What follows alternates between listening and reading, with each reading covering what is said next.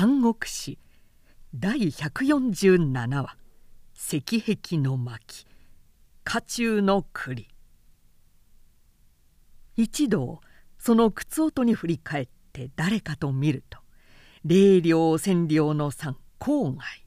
あざ名は幸福といって今五の良罪奉行すなわち大蔵大臣格の人物だった。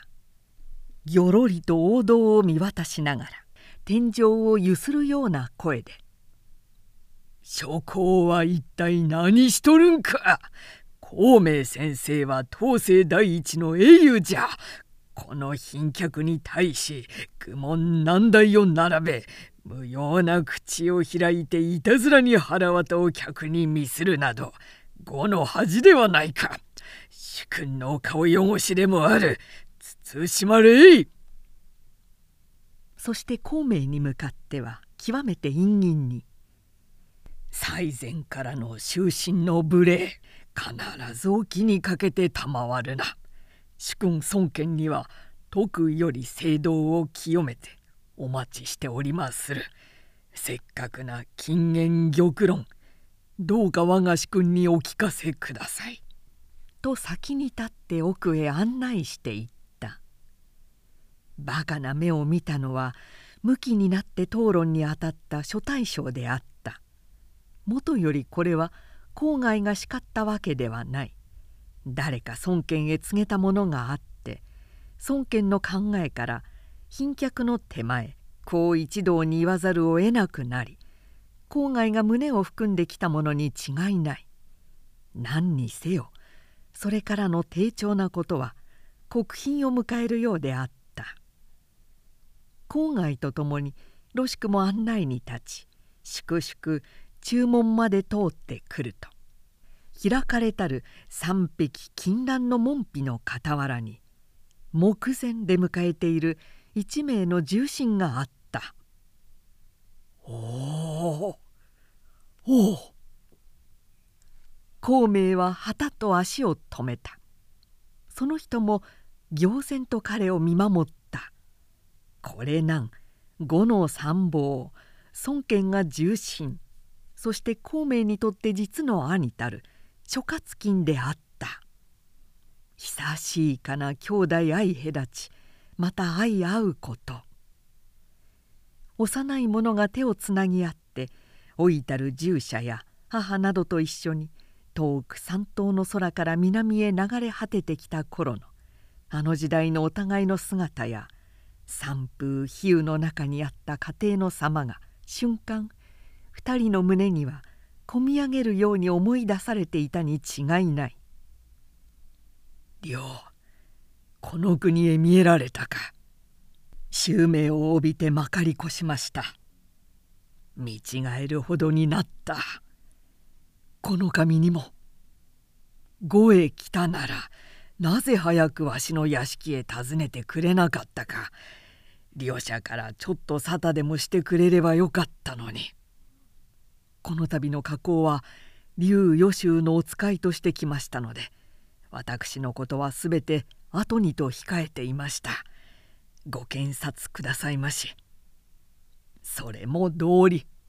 いやいずれ後でゆるりと会おう。郷君にもお待ちかねであらせられる。諸葛金は呉の真に帰ってうやうやしく賓客を通しひょうとして立ち去った。豪壮華麗な王道がやがて孔明の目前にあった。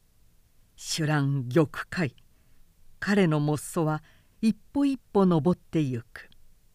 やおら身を買い起こしてそれへ立ち向かいに出てきたのは五種孫権であることは言うまでもない。孔明はひざまずいて采配した。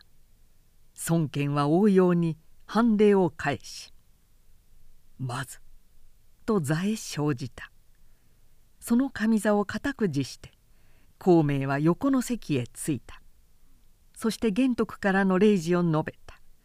小姉涼やかで言葉にも無駄がない。対するものをして何かしら快い感じを抱かせるような風が汲み取られる。遠路お疲れであろう。孫権はねぎらう。文武の大将は遠く配列してただひそやかに一個の賓客を見守っている。孔明の静かな瞳は時折孫権の表に注がれた。孫権の人相をうかがうに赤道自然。いわゆる目は青に近く。ひげは紫を帯びている。肝心本来の要望や携帯でない。また腰掛けているとそのジョークは実に堂々と見えるが立つと腰から下が甚だ短い。これも彼の特徴であった。孔明はこう見ていた。これは確かに一代の巨人には違いない。しかし感情高くうちは強情で精猛な代わりに短所も発しやすい。この人を解くにはわざとその劇場を励ますのがよいかもしれぬ。効能高い茶が供された。孫権は孔明に勧めながら共に茶をすすって「深夜の戦いはどうでした？あれは先生が劉予習を助けて戦った最初のものでしょう。敗れました。兵は数千に足らず将は五子に足りません。また深夜は守るに不適当な上地ですから。一体曹操の兵力は実数はです。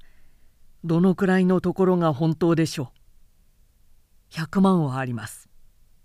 そう合しているのですな。いや確実なところです。北の清州遠州を滅ぼした時すでに4 5 0万はありました。さらに遠州を打って4 5 0万を加え中国に養う直属の精鋭は少なくとも2 3 0万を下るまいと思われます。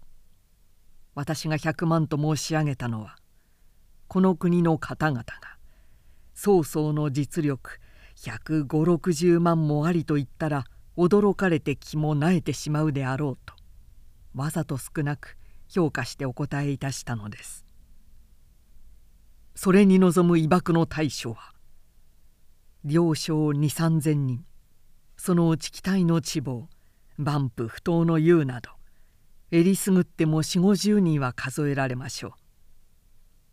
先生のごとき人は私ごとき者は車に積みマスで測るほどいます。今曹操の陣容はどこを攻めるつもりであろうか。水陸の両軍は功を沿って徐々南進の体制にあります。呉を図らんとする以外どこへあの大量な軍勢の向け場がありましょうや。呉は戦うべきか戦わないがよいか。ここで孔明は軽く笑った。ぽいと交わされた形である。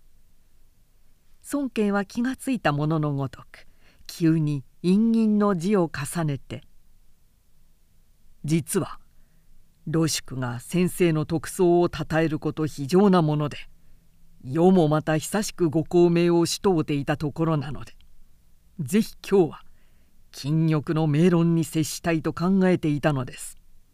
願わくばこの大臣にあたって取るべき五の大方向をご推示に預かりたい。愚存を申し上げてもよいと思いますがしかしおそらく将軍のお心にはかないますまい。お持ちいなき他説をお聞きになってもかえって迷うもとではありませんか。ともあれ拝聴しましょう。では忌憚なく申し上げる。視界大いに乱れるの時過疎東郷を起こしたまい今や宗家の劉将は後世の遺憾と言っても過言ではありません。一方我が劉予習の君におかれても総毛より身を起こし義を唱え民を救い上皇遠からず曹操の大軍と天下を争っています。これまた史上未曾有の宗居にあらずして何でしょう。しかるに恨む楽は兵少なく地理あらず今一陣に敗れて新孔明に晩婚を託され香水の縁を頼って後に合流せんことを中心に願っているわけであります。もし閣下が偉大なる父兄の創業を受けてその高校たるお志をも継がんと欲するなればよろしく我が竜予習と合して五越の兵を起こし天下分け目のこの時に臨んで即時曹操との国交をお立ちなさい。またもしそのお志なく到底曹操とは天下を争うほどな資格はないとご自身諦めておいでになるならなお他に一計がなきにしもあらずです。それは簡単です。戦わずにしかも国中安穏に住む良い計策があると言われるかそうですそれは降伏するのです。降伏。そのお膝をかがめて曹操の目の下に憐れみを超えばこれは呉の諸大将が閣下へ進めている通りになる。鎧を脱ぎ城を捨て国土を提供して彼の処分に任せる以上そうそうとてもそう涙のないことはしないでしょう。孫権は目前と首を垂れていた。父母の墓にぬかづく以外にはまだ他人へ膝をかがめたことを知らない孫権である。孔明はじっとその体を見つめていた「閣下おそらくあなたのお心には」孔明はなお言った。孫権のうつむいている上言いかぶせるように言った「大きな誇りをお持ちでしょう」また密かには男児と生まれて天下の大事を争うてみたいという早期もうずいておられましょう。ところが五の縮小言動ことごとく不賛成です。まず安穏第一とお勧め申し上げておる。閣下の胸中も拝察できます。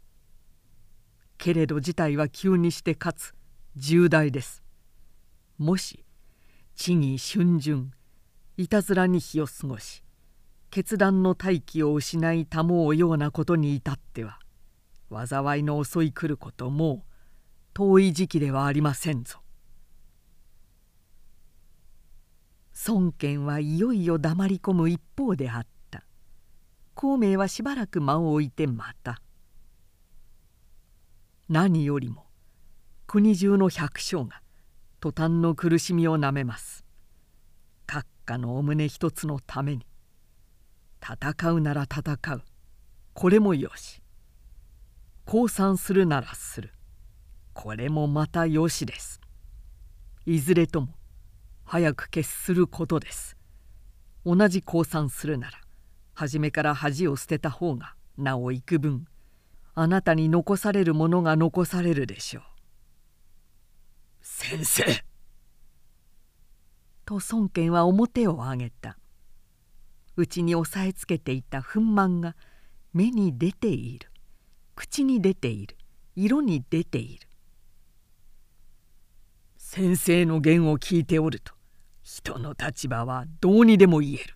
という俗言が思い出される。言わるるごとくならばなぜ先生の衆劉予習にも降伏を進められぬか。よい以上戦っても勝ち目のない玄徳へ。その元そのままを検問されないか。意味軸も申された。昔清の伝王は一諸子の身にありながら漢の酵素にも下らずついに節操を守って自害しました。言わんや我が竜陽州は王室の送信。しかもその英才は世を仰い庶民の慕うこと水に沿うて魚の遊ぶがごときものがある。勝敗は平家の常ことならぬも天命です。伊豆くんぞ下杯早々ごときに下りましょうや。もし私が閣下へ申し上げたような言をそのまま我が主君へ進言したら立ちどころに斬首されるか汚きやつと生涯蔑まれるに決まっております。言い終わらないうちである。孫権は急に顔色を変えてぷいと席を立ち大股に広角へ立ち去ってしまった小気味よしと思ったのであろう並立していた諸大将はぶしつけな目や失笑を孔明に投げながらぞろぞろと道後へ隠れた一人ロシクは後に残って「先生何たることです」「何がですか?」あれほど私が忠告しておいたのに私があなたに寄せた同情は台無しです。あんな不遜な言を吐かれたら孫将軍でなくても怒るに決まっています。何が不遜自分はよほど慎んでいったつもりなのに。いやはや大気な人間を入れる画量のないお人だ。では別に何か先生には妙計対策が終わりなのですか？もちろんなければ孔明の言葉は空論になる。真に体系が終わりならばもう一応主君に進めてみますが。器量のものを入れる感度を持ってもし恋問わるるならば申してもよい。曹操が百万の姓も孔明から言わしめれば群がるアリのようなものです。我が意志を指せば粉々に分裂し我が片手を動かさば太閤の水も逆まいて立ちどころに彼が百戦も飲み去るであろう。軽々たる瞳は天の一角を射ていた。ロシクはその瞳をじっと見て強靭ではないことを信念した。孫権の後を追って彼は広角の一望へ入った。主君は遺憾を変えていた。ロシクはひざまずいて再度進めた「ご短慮です。まだ孔明は真に福蔵を吐露しておりません。曹操を討つ対策は軽々しく言わぬと言っています。そしてまた何ぞ器量の狭いご主君ぞと対象していました。もう一度彼の胸を叩いてごらん遊ばしません。何？世のことを器量の狭い主君だと言っていたか。孫権は帯を吐きながらふと表の土器を潜めていた。重大時期だ。国土の攻防の分かれ目だ。孫権は努めて思い直した。老宿もう一度孔明にその対策を正してみよう。ああさすがはよくぞご堪忍がつきました。どこにおる？神殿にあのままでいます。誰も来るな。随員を皆払って孫権は再び孔明の前へ出た「先生許したまえ。若干の無礼を」いや自分こそ国主の威厳を犯し多罪死に値します。深く思う。に曹操が積年の敵と見ている者は我が東郷の国と劉予州であった。お気づきになりましたか？しかし我が東郷14万の兵は久しく平和になれて曹操の強馬精兵には当たりがたい。もし完全彼に当たるものありとすれば劉予州しかない。休んじたまえ。劉予州の君ひとたび東洋に敗れたりとはいえ後徳をしとうて離散の兵はことごとく帰っております。関羽が引き連れてきた兵も1万に近く。また龍樹君が高価の兵も1万を下りません。ただし閣下のご決意はどうなったのですか。健康一滴のこの分かれ目はくたる兵数の問題でなく敗れを取るも勝利をつかむも一人あなたのお胸にあります。世の心はすでに決まった。我も東郷の孫権である。いかで曹操の家風につこうか。さもあらば大事をなすのき今日にありです。彼が100万の大軍も皆遠征の疲れ武者ことには東洋の合戦に焦り立つこと甚だしく一日300里を疾駆したと聞くこれまさに郷土の末世桑うるにその水軍は北国育ちの水上不熟練の性が大部分です。ひとたびその気泡をひしがんかもともと慶州の軍民は心ならずも彼の防衛に付しているものばかりですからたちまち内装紛乱を醸し北方へ崩れ立つこと目に見えるようなものです。この賊を追わば慶州へ一挙に兵を入れたもうて劉予州と低速の形をとり呉の外角を固め民を休んじ長久の知策を図ることそれはまず後日に譲ってもよいでしょう。そうだ。世は再び迷わん。ロシクロシクはっ。即刻兵馬の準備だ。早々撃砕するのだ。書院に出動を振り知らせい。ロシクは駆け走った。孔明に向かってはひとまず客車へ戻って休息したまえと言い残して孫権は力強い足音を踏みしめながら頭角の奥へ入った。驚いたのは各所にたむろしていた文武の諸大将や宿老である海戦だ出動出動の用意！という触れを聞いても嘘だろう！と疑ったほどであった。それもそのはずでつい今しがった。神殿の上で孔明の父孫に憤った主君は彼を避けて奥へ隠れてしまったと愉快そうに評判するのを聞いていたばかりのところである間違いだろう何かの。ガヤガヤ言っているところへロシクは意気込み抜いて触れて回ってきた。やはり海戦だという。人々は急にひしめき合った。色をなして海戦反対の同志を集めた。孔明に出し抜かれた。いざ来い。むちそろってすぐさま君をご監視せねばならん。長将を先に立て一同景色番で孫権の前へ出た。孫権も「来たな」という顔を示した。新長州不孫至極ながら直言追い覚めした意義を持ってこれへ伺いました。なんだ？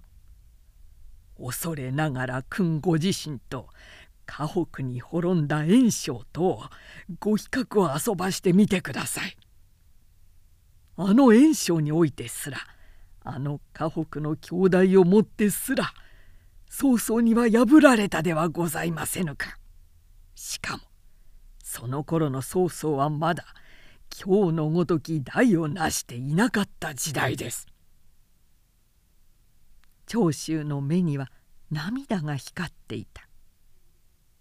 伏してご見領を仰ぎまする夢孔明ごとき細物の弁に大事を図られ国家を誤りたまわぬように長州の後について雇用もいさめた他の諸大将も極限した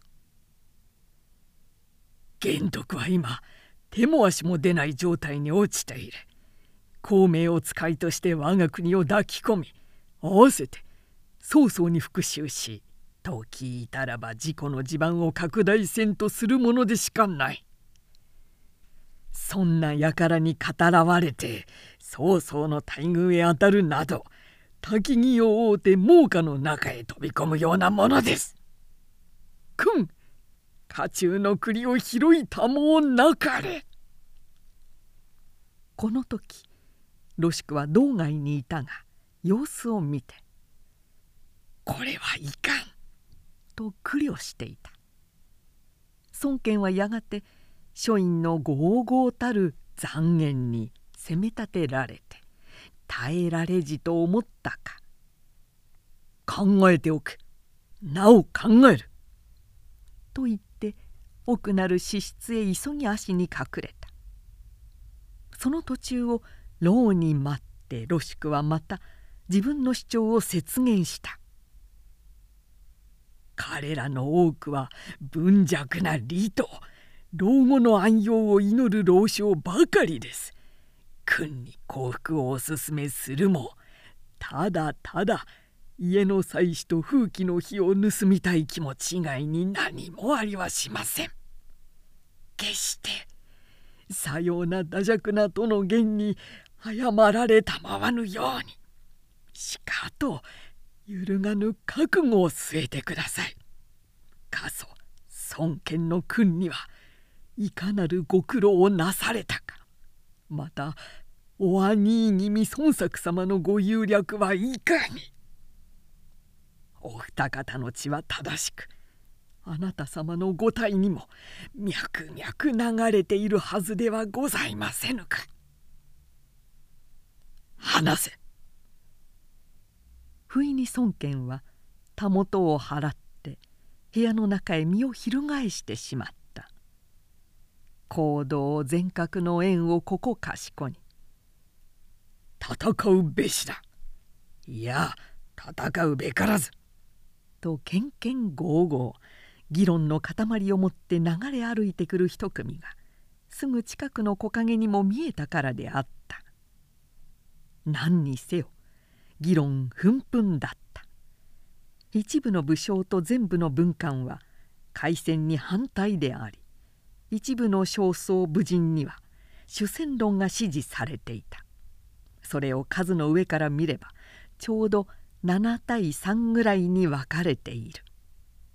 死亡に隠れた孫権は病人のように手を額に当てていた。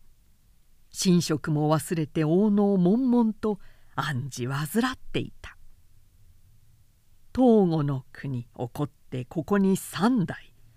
初めての国難でありまた人間的には彼という幸福に慣れた世継ぎが生まれて初めてここに与えられた大きな試練でもあった「どうしたのです?」食事も取らないというのでご婦人が心配して様子を見に来た。